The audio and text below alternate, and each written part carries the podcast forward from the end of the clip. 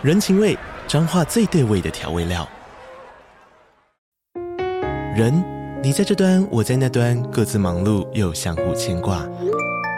情，街角的吵杂声传递温暖与思念。味，是从每一个转角飘出的乡愁。这里是彰化县政府 Podcast 节目《彰化早咖》，我是主持人内克。从彰化大小事各具特色到旅游攻略，透过轻松有趣的访谈，带着大家走进最在地的早咖。准备好了吗？彰化的故事，我们说给你听。以上为彰化县政府广告。嗨，大家好，我是摩尔，欢迎收听摩股史塔克。那今天录音的时候是十二月三十一号，刚好最后一天。然后就是做一个今年的回顾嘛，就是无论是投资上或生活上的回顾。那首先就是最近刚看完《初恋》，然后一开始看完应该是上个礼拜天吧。然后看完礼拜天，其实我到礼拜二还是忧郁期，就是这部戏非常的好看。然后其实只要看到一部好看的戏啊，尤其是比较贴近生活的，《初恋》也不贴近生活吧。佐藤健那个帅度应该也不是生活上会有的。反正总之就是你看一部戏，就是他可能会去讲人类的情感啊，然后刚好又是。比较平凡情感是每个人都有的，你就会觉得说特别入戏。然后当戏完之后，你会发现，哎，好像你自己是做一个很美丽的梦，可是梦醒了之后，你想回去就回不去。但是里面的如果他是有延续的剧情的话，那你会觉得，嗯，他们还在继续他们的故事，但是你没办法参与了。那虽然主要讲是男主角佐藤健跟女主角梅岛光他们在高中时候相遇在一起，后面可能遇到一些事情啊，又分开，最后。梅岛光失忆嘛，然后后来他就不记得他们这段感情，然后但是佐藤健就一直观察着他，然后中间有一段失联，但佐藤健还是很充满毅力的一直找他。反正就一连串故事啊，我觉得因为他十一月上嘛，然后现在讲太多好像有点剧透，因为他也不是一个非常旧的片。那我也希望如果你们有机会可以自己看。所以说我跟我的同事聊说，哎，我觉得初恋很好看，然后他同事应该是八十八年次的，就是大概是二十三、二十四岁。他说啊，那不是什么老人在看戏吗？那总之啊，反正就是我觉得很好看呐、无论是年轻的、老的，应该都很喜欢。他是用一九九九年的一个宇多田光的歌《First Love》去做基底，有点像是台湾的什么那个叫什么《想见你》嘛，都是同一首歌去贯穿。但是说你们内容差很多啊，《想见你》是比较穿越剧，然后佐藤健那个我觉得比较贴近，就是真实的人生。那我是更喜欢《First Love》，但也没有说什么两个好不好，我不太会去把每个东西来做评价啦。啊，就是都会有拥护者、支持者。事实上，我是两部都蛮喜欢的。然后在里面，其实我有看到两个配角，相较于主角有两个配角我非常喜欢，一个是就是一个喜欢女主角的一个计程车司机，因为女主角后面去当计程车司机，然后他有个前辈，一个计程车司机，在女主角刚进去的时候不太会开车的时候，他就带着她开车。然后女主角一开始的时候就是开车啊，可能不会打方向灯啊，然后差点要转出去，然后每次都差点跟车撞到。尤其他这场景很常用一个圆环，然后你在圆环里面开车，你要从内道转到外道去转到另外一个弯，可能就是一件很危险的事情。那每次差点撞车。然后男配脸上也很害怕，但一直跟女主角说不要害怕，勇往直前就好。那开始的时候，场景带到是比较后面的故事。然后男配已经开始跟一群人，就是计程车司机的其他男生臭男生聊天。然后什么？你就是要跟女生有不期而遇的一些小火花，比如说你可能要做一样动作啊，或是诶刚好互相看彼此，就是有很多小动作是类似的，让女主角慢慢对你产生好感。然后他就这样去做，然后那时候一开始会让人家觉得对这个男生有点不太喜欢，因为他一开始要么长得有点矮，然后要么就是长得有点猥亵，一开始的装扮有点猥亵，然后后来就觉得说他是不是一个想要骗女主角尿尿的地方的一种男生啊？然后反正就是后面呢，看到他其实笨拙，但他其实很真诚。然后一开始他也是一个非常自卑啊，非常抱怨社会啊，然后也没什么自信的一个人。然后到后面的时候跟女主角在一起，然后渐渐的。找回自信之后呢，然后在大街上勇敢跟女主角告白，然后最后女主角连续拒绝他三次之后，他反而接受了。然后最后在失忆的女主角在犹豫不决该不该去，因为她再度又喜欢上那个男主角，然后她在犹豫不决该不该去跟男主角讲的时候呢，因为对她来说就是一个新认识的一个人，她不太记得以前那件事情，所以对她来说就是一个一段新恋情。在她接近四十岁的时候，一个中年妇女，然后带着。一个小孩又有离婚的经验，所以说对他来说，他觉得说他该不该去找男主角去跟他告白的时候呢，那个人就毅然决然的去跟他说勇往直前，然后又拿出过去在计程车司机刚带领他入门的时候叫他勇往直前，然后非常坚毅的眼神，就跟他讲说，你改变了我很多，然后因为遇到你，我人生做了很多很多改变，然后我也希望说我过去的泛化或是你带给我的那些改变。能够让你自己去踏出下一步等等这，反正我就觉得这个人的转变，从一开始畏畏缩缩，对自己没信心，到后来开始真正告白之后呢，勇于去为人家付出。虽然说为人家付出之后呢，叫人家勇往直前之后，他自己还是要回归一个非常平凡，然后甚至不被剧本去青睐，或是大家都做快乐幸福的日子啊，他就是把人家去往外推，然后自己还是要回归一个平凡。那我觉得就是这个不被剧本、不被社会去青睐的角色，反正就是长得不起眼嘛，可能各方面没有什么条件特别突出，也没人什么爱他，这种人在社会很多嘛。但这种他还是很努力的去活下去，然后很努力的去遇到个喜欢的人，然后追求不成之后，还是去为对方付出。我觉得就是这种比较平凡的角色啦，会让人家有一种非常共鸣的感觉。我是蛮喜欢的，反正这部戏我觉得很喜欢，然后我也推荐你们可以看一下。如果说有时间的话，然后或者最近有闲情逸致的话，可以看一下。反正年假今天才第一天而已，然后也祝大家年假快乐。那其实，在看《初恋》之前，我有很长段时间没有在看连续剧。应该算吧，反正它有九集，然后就是一个剧的概念。我已经很久没看剧了，然后这部是开始跟我老婆一起看，那看这部剧就是有点像是很久很久没有做一件事情，然后我觉得，诶，我应该做一下。不然，最近都在忙于很多事情。上个礼拜有提过，反正就是我会觉得说，嗯，我是不是应该要去做一些平常不会做的事情，去改变生活？那另外就是最近要跨年了，然后诶，其实到昨天我完全没有约，然后过去的时候都会习惯跟一些朋友约。都不会到今年，就是诶，我们可能十月、十月说，诶，我们要跨年哦，大家有心脏不全全默契。可是今年开始，可能就是有些人他换工作之后，可能做生意。那对我们的一般可能是上班族来说，一到五上班，六日休假，这种规律对他来说，可能就是他的一到五是淡季，但他六日就是旺季。然后六日的旺季赚钱，可能就是一般人的上班的三四倍，就是一天的三四倍左右。反正就是六日可以赚一个礼拜以上的花费。然后所以对他们来说，诶，六日我如果跟你们出去的话，我是不是就要牺牲很多很多的钱？那就是个非常非常高机会成本，所以他们就开始淡出我们出游的行列。以前可能一两个月会出来一次，然后后面到现在应该就半年没有出来过之类的。然后就是，诶，现在跨年了，然后不止他，然后还有其他人可能有家庭啊、交女朋友啦，然后或是买房子啊之类的。那反正就今年各个的转变，然后就诶，没有人可以约嘞。今年，然后今年就是一种突然觉得，诶，三十号没人可以约，很奇怪的感觉。然后我本来是跟老婆说算了啦，然后就没有约啊。然后我自己是还好，反正就是我就是个反社会人格嘛，我就是觉得我还好没关系，那我就在家里看电视，那我就自己出去吃个东西，我觉得无所谓。可是我老婆说，我们以前到现在出社会到现在，大概这个仪式进行了八九年有，就是有些固定人一起跨年这件事情，然后这些人是老面孔，这件事情已经应该有八九年连续了，中间可能断一两年，反正就是这个东西，他觉得说我们现在已经步入社会，然后如果说这个东西今天断掉了，然后没人在意的话。那可能就再也没有了，所以他觉得说，可能往后这件事情可能也很难说永远的维持下去。他觉得说，他不想断在自己的决定，说不联系这件事情，就是说他知道有一天可能会断，但是在还没断之前，他觉得他我们应该去做一个努力维持联系呀、维系这段仪式嘛，然后这段光景的一个角色。那无论以后有没有断了，那至少不是断在自己的不努力上面。他觉得这件事是他觉得一个想法，然后觉得嗯，好像蛮有道理，所以后面要去约啊，邀约几次，然后所以说还是被一些人打想说什么，哎，我有工作没办法，但是还是要约到几个人跨年了，然后觉得还不错。就是他那个想法是我以前没想过，就是至少不要让这段情或是光景去断在自己的手上。但是有想过，哎，对，现在回顾起来，自己的朋友是越来越少了，本来就已经很少了，在大学的时候就是一个气边了，然后到现在还是。越来越少，然后回顾一下自己活到这样的光景，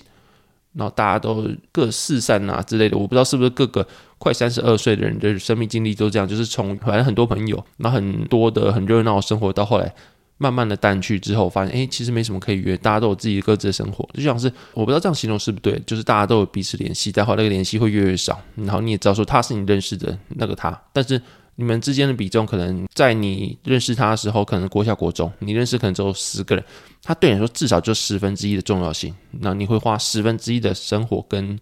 时光在他身上。可是到后面我们出社会之后，大家都还是认识，但是他有自己的家庭了，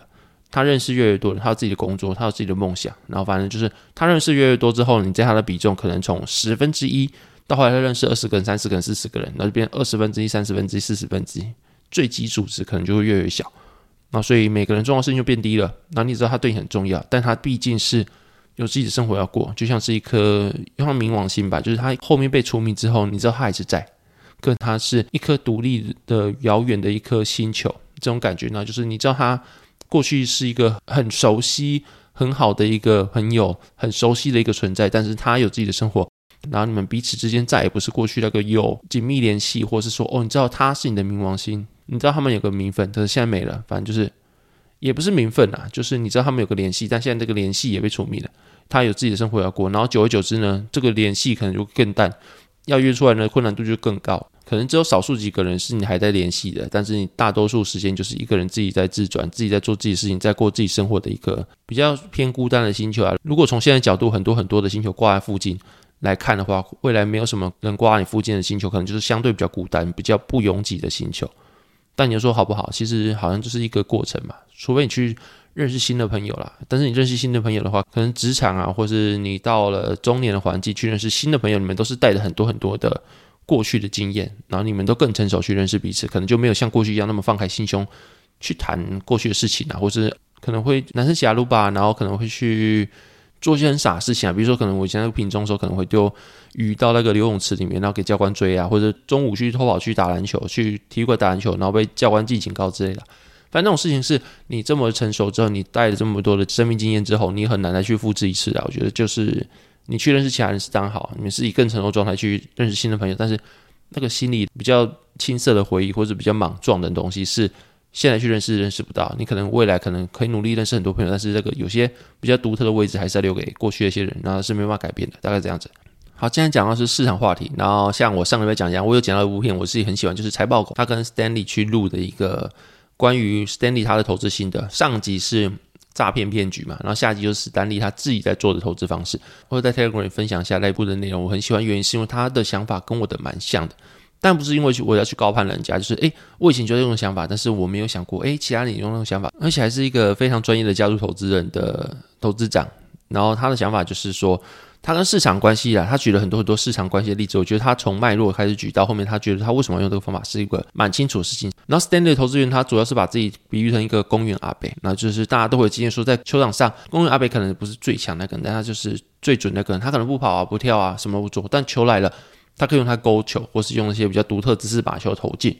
那他永远都不是场上最亮眼那个人，可是他可能可以。一直留在场上很久的时间，老板就是我不要当很起眼那个人，然后我绩效也不是最好的那个人，但是我就是稳，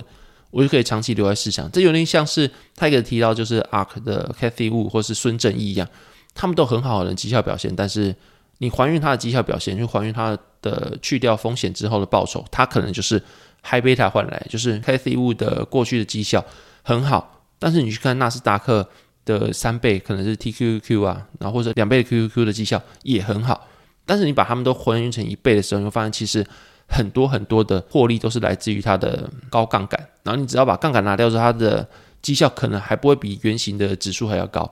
然后这时候你会发现一件事，就是你从海贝塔拿到的高货也有可能还回去，而且还的很快。像孙正义压到很多很多的优秀成长股，在二零一七年开始就是绩效大表盆，然后到二零二零年回到二零一七年的原点。然后你看到指数的话，到现在还是不会回到二零一七年。反正就是你从海贝塔拿的东西，你是很容易还回去的。二来就是你看到很多很多的金融骗局，像他提到马多夫啊、恶血啊、如新啊，或是最近的 FTS，你要去参与主动投资的话，当然说账你可以去看他们的财报啊等等。但是有些东西它财报是可以透过人家去做变造，然后变得。很多东西是你看不到了，然后就算你再怎么小心认真好了，然后他举出科学如新啊，或是恶血之类，他们可能会看到他的成长性，然后他们的故事也讲很好，然后你不可能懂那么多东西吧？你不会懂说哦，可能是什么一滴血可以验出两百多种疾病，那它的原理是什么？你不是业内人士，你怎么会知道他讲故事真的假？但是他给你一个很好的故事，或是如新啊，他过去的总经理。他们家是做纺织业，所以说他想要去重振纺织业，他可能想跟中国的一间牛仔做公司去做合并，然后去创造更新的营业方式，然后去在这个比较偏夕阳产业的纺织业去创造出另外一条路。这个故事也很美啊。然后他就是透过不断的并购、不断的并购，然后去壮大自己的实力。那反正就是这么多很好的故事，然后还有很好的财报，你很难去不踩雷啊。有些东西，然后他绩效表现又很好。或是马多夫骗局，他可能从一九九几年，然后马多夫又是一个担任过纳斯达克主席的一位大人物，到后面两千零八年爆料之前，他马多夫骗局持续快二十年的时间。然后反正市场上会很多很多的东西是你没办法去散掉了。然后你在参与很多很多的投资，看了很多的财报的时候，其实你没办法所有的都避开。那所以你还是势必会碰到一些爆掉的问题。那最后个就是法人，他确实会比你有更多的，无论你说什么资讯优势，或者是说。讲白话一点就是内线，就是你对法人来说啦，投资人是很难在你的主动选股上面有优势，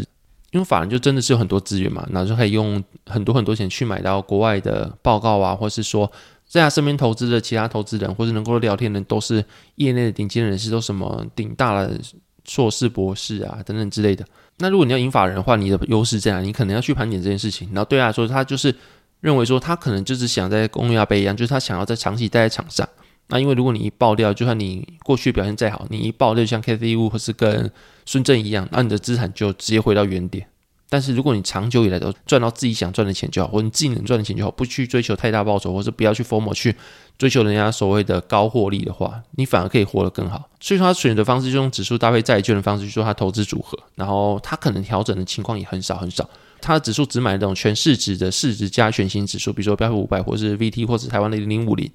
然后配上公债这样子，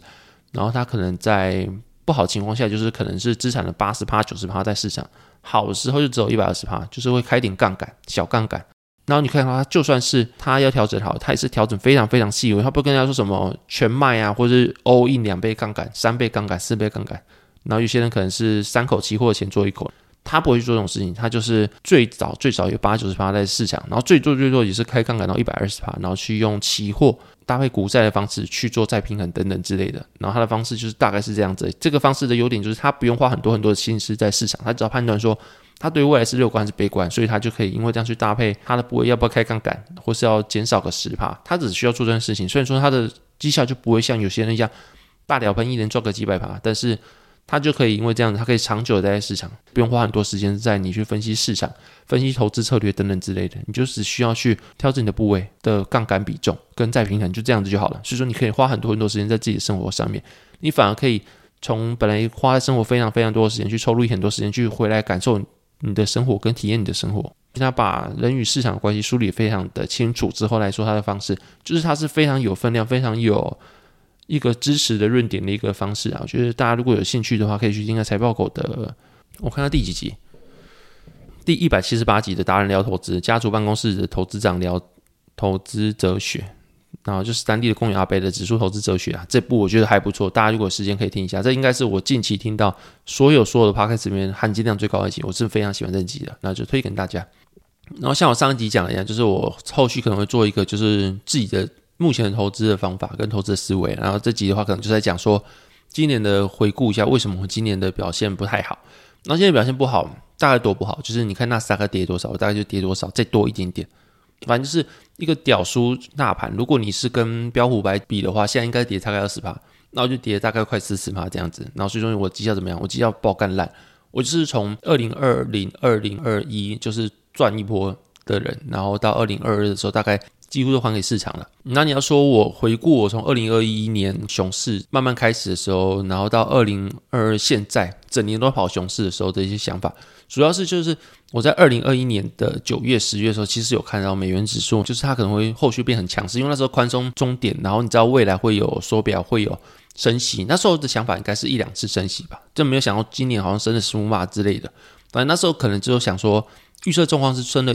一两码之类，或者两三码之类，但是。你知道说，表，你知道货币之后它要开始紧缩，那美元指数这个大方向其实你可以看出来，然后到后面可能二三月的时候我会讲是美元指数，就是因为你可以看到美国它的市场是比欧洲强势很多，然后欧洲它有什么能源危机啊，然后像他们的高通膨，他们其实是更受到高通膨，跟他们国家的经济体只是相对于美国来说是比较弱的。那所以说这两个国家的国力或者你说他们财经实力有相当程度的落差的时候，就反映在货币上面嘛。美元它的财经实力比较强，所以它货币理论上就比较强势。然后欧元区因为它的财经实力比较弱，所以它的货币理论上就比较弱势。然后欧元又是占美元指数的大概四成左右的比重，所以说一来一往之间，美元指数会被这样去做推升。这样联准会它的紧缩货币政策，所以说美元指数在二月、三月我有讲一次。然后到后面我是没有想过美元指数最高到一百一十五，但是美元指数这波从去年九月、十月到今年二月、三月，我是有看到，可是。我那时候有看到，就是我知道说纳斯达克是整个全球股市会跌，因为缩表关系，你去回顾历史它是会跌的。在初期的话表现是比较不好，但是平均的跌幅为十五帕左右。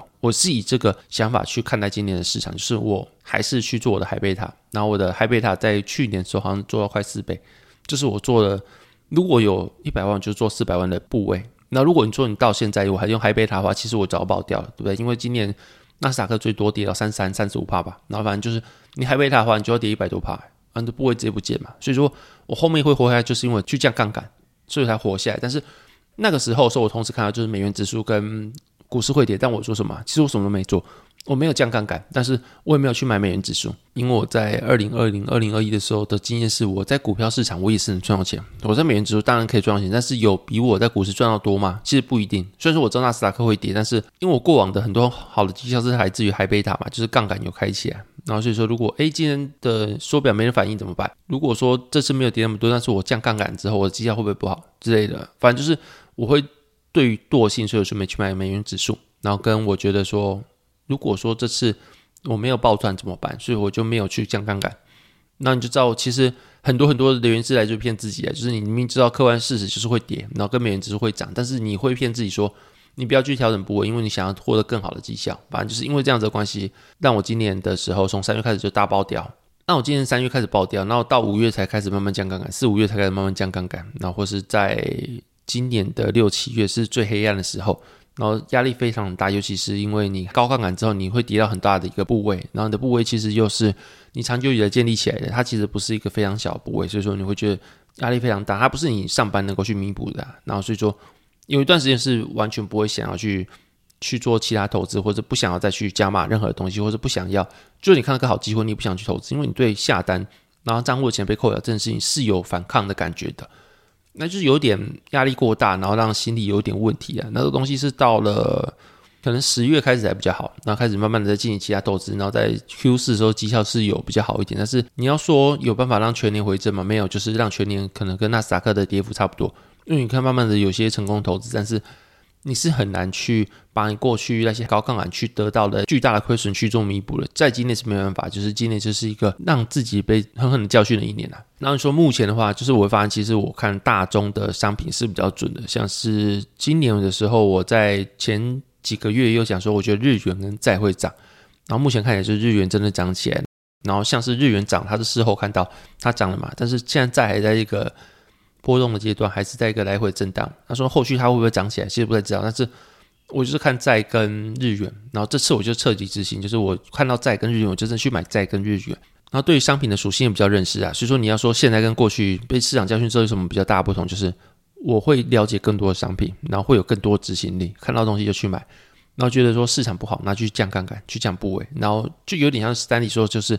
我会赚我自己觉得我自己赚得到钱，那我不会再想说我要去赚暴利。因为暴利一定是你看对股票之后，你还要加很大的杠杆，你才会得到真正的暴利。那如果你看到对的股票，但你没加杠杆的话，了不起就三五十趴，然后偶尔也会有个翻个两倍，但是这算暴利吗？有些人可能是一年翻个几千趴之类，那就是几十倍的绩效，那个叫暴利。那那个暴利可能还来自于你可能 alpha 不够，你还要开很多的杠杆才能得到这样真正很巨额的暴利。然后这种故事会吸引很多投资者，也吸引了二零二零年跟二零二一年的我。也是因为在这个方面，在高杠杆、长红甜头，在资金宽松的情况下，长红甜头之后，你会有一个非常简单直觉的想法，就是说我只要开高杠杆，然后再回顾市场很难跌超过五十趴，所以我只要开两倍杠杆，然后我就很容易得到市场两倍绩效。理论上是这样没错，但是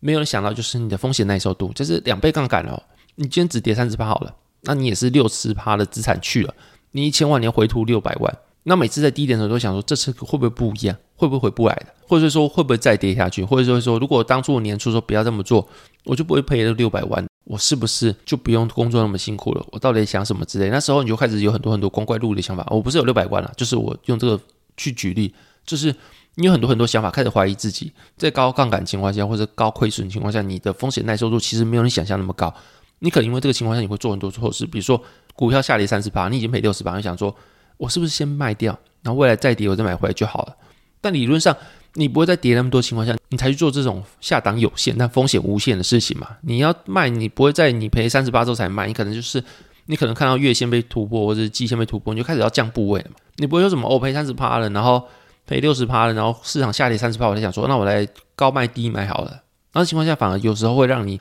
真正上车发车的时候，你真的追不回来。然后也会让你开始怀疑自己啊，反正就是风险耐受度不会像你想象那么高。然后尤其在这种巨大亏损或者高杠杆得到亏损情况下，你很容易做的一些错事或者是错误的操作，会让你的绩效整个爆掉。那我知道蛮多是因为这样子去离开市场，就是你一开始不卖，然后不会爆炸之后才觉得哦，我是不是开停损？那时候已经不是停损，那时候就是被割，因为你要停损早该停损了。你如果真的从台积电六百下来，你到五百没有卖。那你到三百多，你才觉得我是不是应该卖？那就不是停损，那就是被割韭菜，因为你要停损不会在那个时间才做停损，所以说每个时间点每个点位你做的是什么东西，我觉得你要去做思考，就是你如果要做这件事情的话，它是下档是多少，跟上档是多少，像台积电三百多你要卖。那你觉得它下档是多少？它会跌多少？它本一笔都要十了，然后历史本一笔的最低区间大概在十左右，那时候才要卖，你很大几率就是韭菜，你就不会是什么我在做停损啊，我在做什么遵守纪律的投资，你要遵守纪律投资，不会让那时候才卖啦。所以你每个交易都要去评估它下档跟上档大概是多少，然后你才能做出比较理性的交易啊。那所以对我自己的想法，就是在非常巨大亏损之后，理性的自己的风险耐受度，进而就是。了解到不要追求那些不切实际的获利，就是你能够赚到自己能够赚到钱就好。我自己的想法就是我知道旁边很多就是大包赚啊，或今年绩效有一百趴之类，但是那个终究不是我。那我盘点我自己的优势，我不是一个非常主动投资人，然后我也不是财经背景出身。那你要我怎么去跟那些人去获得一样在选股上面有非常厉害的表现，然后去获得像人家一样那么好的的绩效？然后有些人可能是八小时、十小时都在看股票，但我不是，我还有本业要做。那加上我可能不太喜欢说每天在研究财报啊，或者在什么方面，一来研究完也不会比人家强，二来就是我觉得我的生活可以做其他的事情，然后之类，反正就是你要在体验人生，跟你在疯狂投资下面取得一个平衡。你可能大家会觉得说，我想去在股票市场有很好的表现，所以说我就疯狂去研究，疯狂去做什么，但是。你那些是有成本的，成本就是你的生命、你的时间。你要去研究股票，你就会少了跟家人去做陪伴，会去跟朋友出去玩的时间，或是你去经营人际关系，或者去学习新的东西的时间，你就会从那边去做减少。所以这也是一个成本。你大家可能会忽略到，你疯狂去研究股票，你是必须花出时间成本去做支持。然后你疯狂花这些时间，不一定代表说它能够实际转换成你的获利。那就是说你要去思考这个问题，就是你跟别人投资起来，你有什么优势？说不定你可能在一些大科技公司上班，然后你又是里面的能够听到非常机密消息的人员，那你有资讯优势，你就可以这么做嘛。但是如果你在什么都没有的情况下，你要怎么去赢人家？这件事情是你要先去理清的。二就是像我刚才讲，不要追求不切实际的获利嘛，就是大家都能够赚大包赚，那我是不是要大包赚？那我没办法怎么办？那我就开杠杆下去了，那就很很可能像我今天那样爆掉。那所以说去赚到自己能赚的钱就好，理清自己能赚的钱大概是多少，然后去把这钱赚到就好。那超过自己的界限或者超过自己。本分能够赚到钱，那就让他去吧。反正你知道说这个钱看起来很爽，但是你如果要去追这个钱的话，你可能会付出很大的代价。那如果你意识到这件事情的话，它就会让你的投资部位，会让你的投资绩效是刚好落在一个你的风险耐受度可以承受的地方。然后就是不是每个人都是少年股神，少年股神可能是千中出一。然后你们看到其他九百多个人死掉的案例，然后这就是个上档有限，然后下档无限事情了。就是你很多钱能过什么生活，当然还不错，但是。它其实就是零点一趴，然后你有九十九点九趴几率你会爆掉，身价全部没有，老婆跟你离婚，家人跟你翻脸，或者说什么很多很多很惨事情，那个下档是比较深的吧？比起你有钱可以过不错的生活，然后你可能钱很多，但是然后呢，前期到一个程度就够花了，你只要每个月多一两万，你的生活就会大幅改变了。但你是多一百万、一千万，你会做更多的改变吗？其实还好，所以它上涨是有限的，但下档其实是蛮蛮深的啦。然后最后我觉得就是。你要去了解，就是你的看法是一回事，跟你要做什么又是另外一回事。就是你的看法很重要，没关系，但是你的投资的策略你一定要有啊。如果跌怎么办？会涨怎么办？这两个方向你都有东西可以做。你不要说什么，我的看法就是我觉得明年股票市场会大涨，所以我就开三倍杠杆，所以爆掉的时候，下跌的时候你完全没有想法说，所以下跌我怎么办？我要停损，我怎么停损？或是下跌的时候我是不是可以拿什么东西去做配置去？让它的波动不要那么大，或者说在下跌的时候，我有什么其他的题材可以去做之类都没有。我就是觉得会涨，然后就开爆杠杆，我就只往一个方向去做，这样的话很容易会爆掉。但是如果说你的看法是一回事，你可以因为看法去调整你的投资部位，但是你一定要去拟定，就是我的上涨我要怎么做，下跌怎么做，让自己在无论什么情况下你都是宽裕的，你都是有想法去可以去做。我觉得让自己任何的方向都有东西可以做，然后都已经拟定好了每个情况下你的。生存是怎么样？你的生存几率是怎样？跟你有什么方法可以让自己怎样？自己的成功率或生存率，不是说什么哦，我今年就是股票如果大爆炸，我就会爆炸。那今年就这样子吧。那股票不会爆炸的话，我就很好绩效。我今年就是一开始就只有拟定那个方法。我也相信说，今年最高的回吐就是十五趴，然后后面就是今年五月就会下来的。我今年就是这样想啊，然后最后就是依这个方法去做配置，但后面还是爆炸嘛。就是你永远都是没办法去百分之百预测市场，甚至你一次没有兑换，就会爆炸。所以你无论在上档下档，都要想到你要怎么去应对。我觉得这个是让自己长久以来可以活在这个市场方法，就有点像是公园阿伯。我可以不要当市场上或是球场上最高的、最多分人，但我希望我可以永远待在市场。对我自己来说啊，至少是比较适合我的投资方式。我就是我不用花太多时间在这上面，然后但是我能够追求还不错的获利。然后至于要怎么追求，我就就下一集讲。因为这集的时间已经蛮长的。总而言之啊，我回顾一下今天今天讲的比较乱的东西，就是我在今年可能就是看对的东西有美元跟日元，但是看对不代表我去做。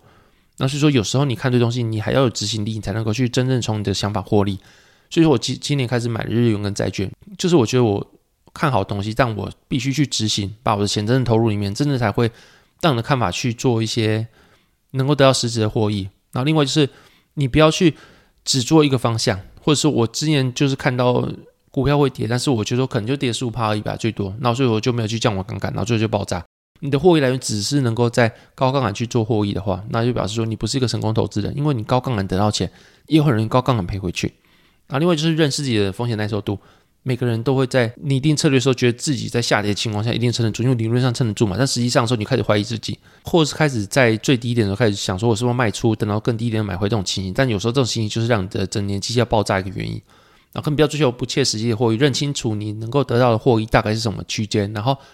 甘于去承受自己的平凡了，然后去获得自己能够获得获益就好。然后那种超乎自己的本分啊，超乎自己的能力那些大包赚的绩效，那就是别人的故事。你就不要去追求那些钱，因为你知道，你如果要追求这些钱的话，你会得到很大的风险，然后那些高风险可能会让你直接爆炸。那就是拟定完善的投资计划，就是无论在上涨或下跌的时候，你多少东西可以做，你都要拟定计划。然后你知道说，你每次笔的效益的下涨是多少，上涨是多少，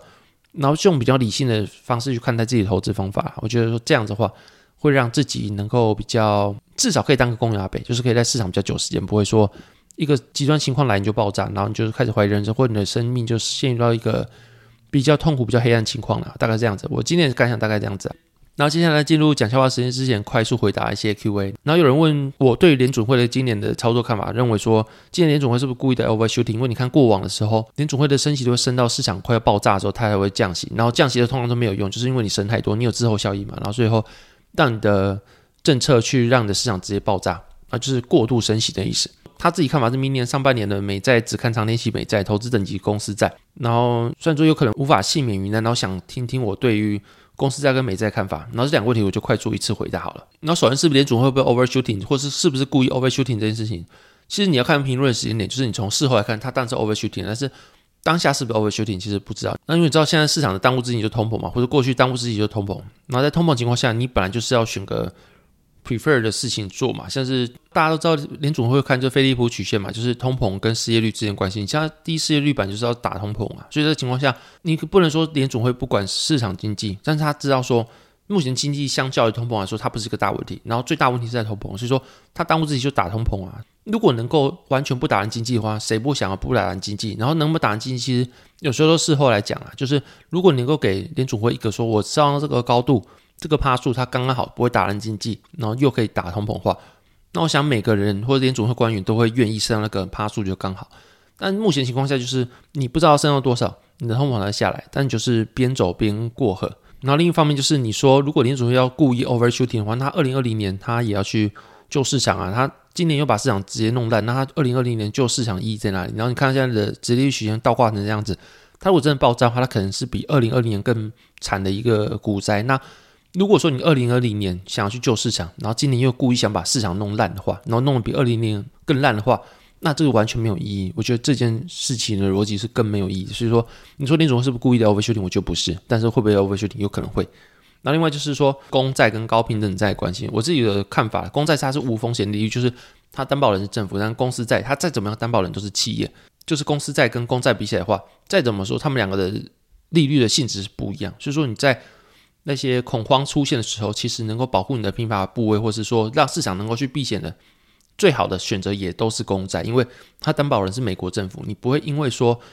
美国政府会倒，你不会因为有这个假设吧？所以说对他来说，就是理论上美国政府是不会倒的东西，所以它的利率是无风险的。所以如果你也要去避险的话，你先去买无风险利率的东西，你不会去买出什么公司债，就算它的信用再好好了，那，有可能像之前安荣案啊之类，你还是有很多的公司会有财务造假或是爆炸问题嘛。大家不会觉得说 Meta 今天会不会爆炸，或者 Netflix 会爆炸，还是爆炸？那可能买 Apple 公司债，或者买 Apple 公司债，或台积电公司债，它可能会理论上的风险比较小，但是它跟无风险比起来，它会是真的无风险吗？它还是有点风险。所以说，你如果真要避险的话，我觉得说买公债它无风险利率的性质，跟你买公司债的高平等的性质是不一样的。所以如果你面对恐慌情况下，我还是觉得只有公债能够保护你的部位平滑化。二来就是买公司债还有个问题，就是公司债它的价格是跟你的公司的营运有很大关系，就是你公司营运好，你的公司债价格当然会增加嘛。那就像是你看 Apple 的公司债的殖利率一定比那些烂的殖利率还要低，那就是因为 Apple 的它的公司债的价格一定比较高嘛。然后这个情况下的话，当你的公司债你的价格会跟你的公司去做一个很大公司营运做一个很大的联动化，表示说它就有点像是股票性质，就公司表现好，你的股票当然会涨嘛。那公司债也是这样，那它就是有点像是类股票的感觉。那你去还原它的报酬收益之后呢，它会比股票的表现好吗？你要想这个问题，一来就是它的表现会比股票好吗？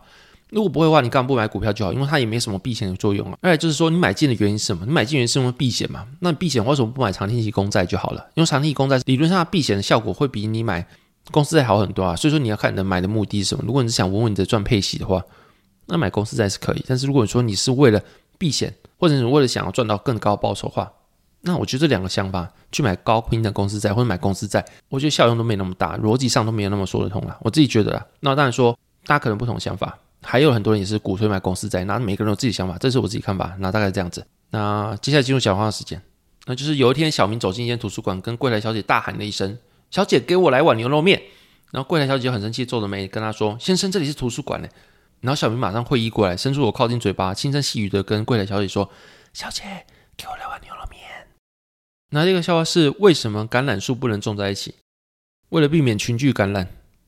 好，那节目到这边，谢谢大家收听。那如果喜欢节目的话，欢迎在 Apple Podcast、Spotify 跟 MixerBox 给我五星评价。那可以通过小额赞助去支持我的频道。那如果有商业合作需求的话，也可以在资讯找我商业合作的信箱。那这节目到这边，谢谢大家收听，拜拜。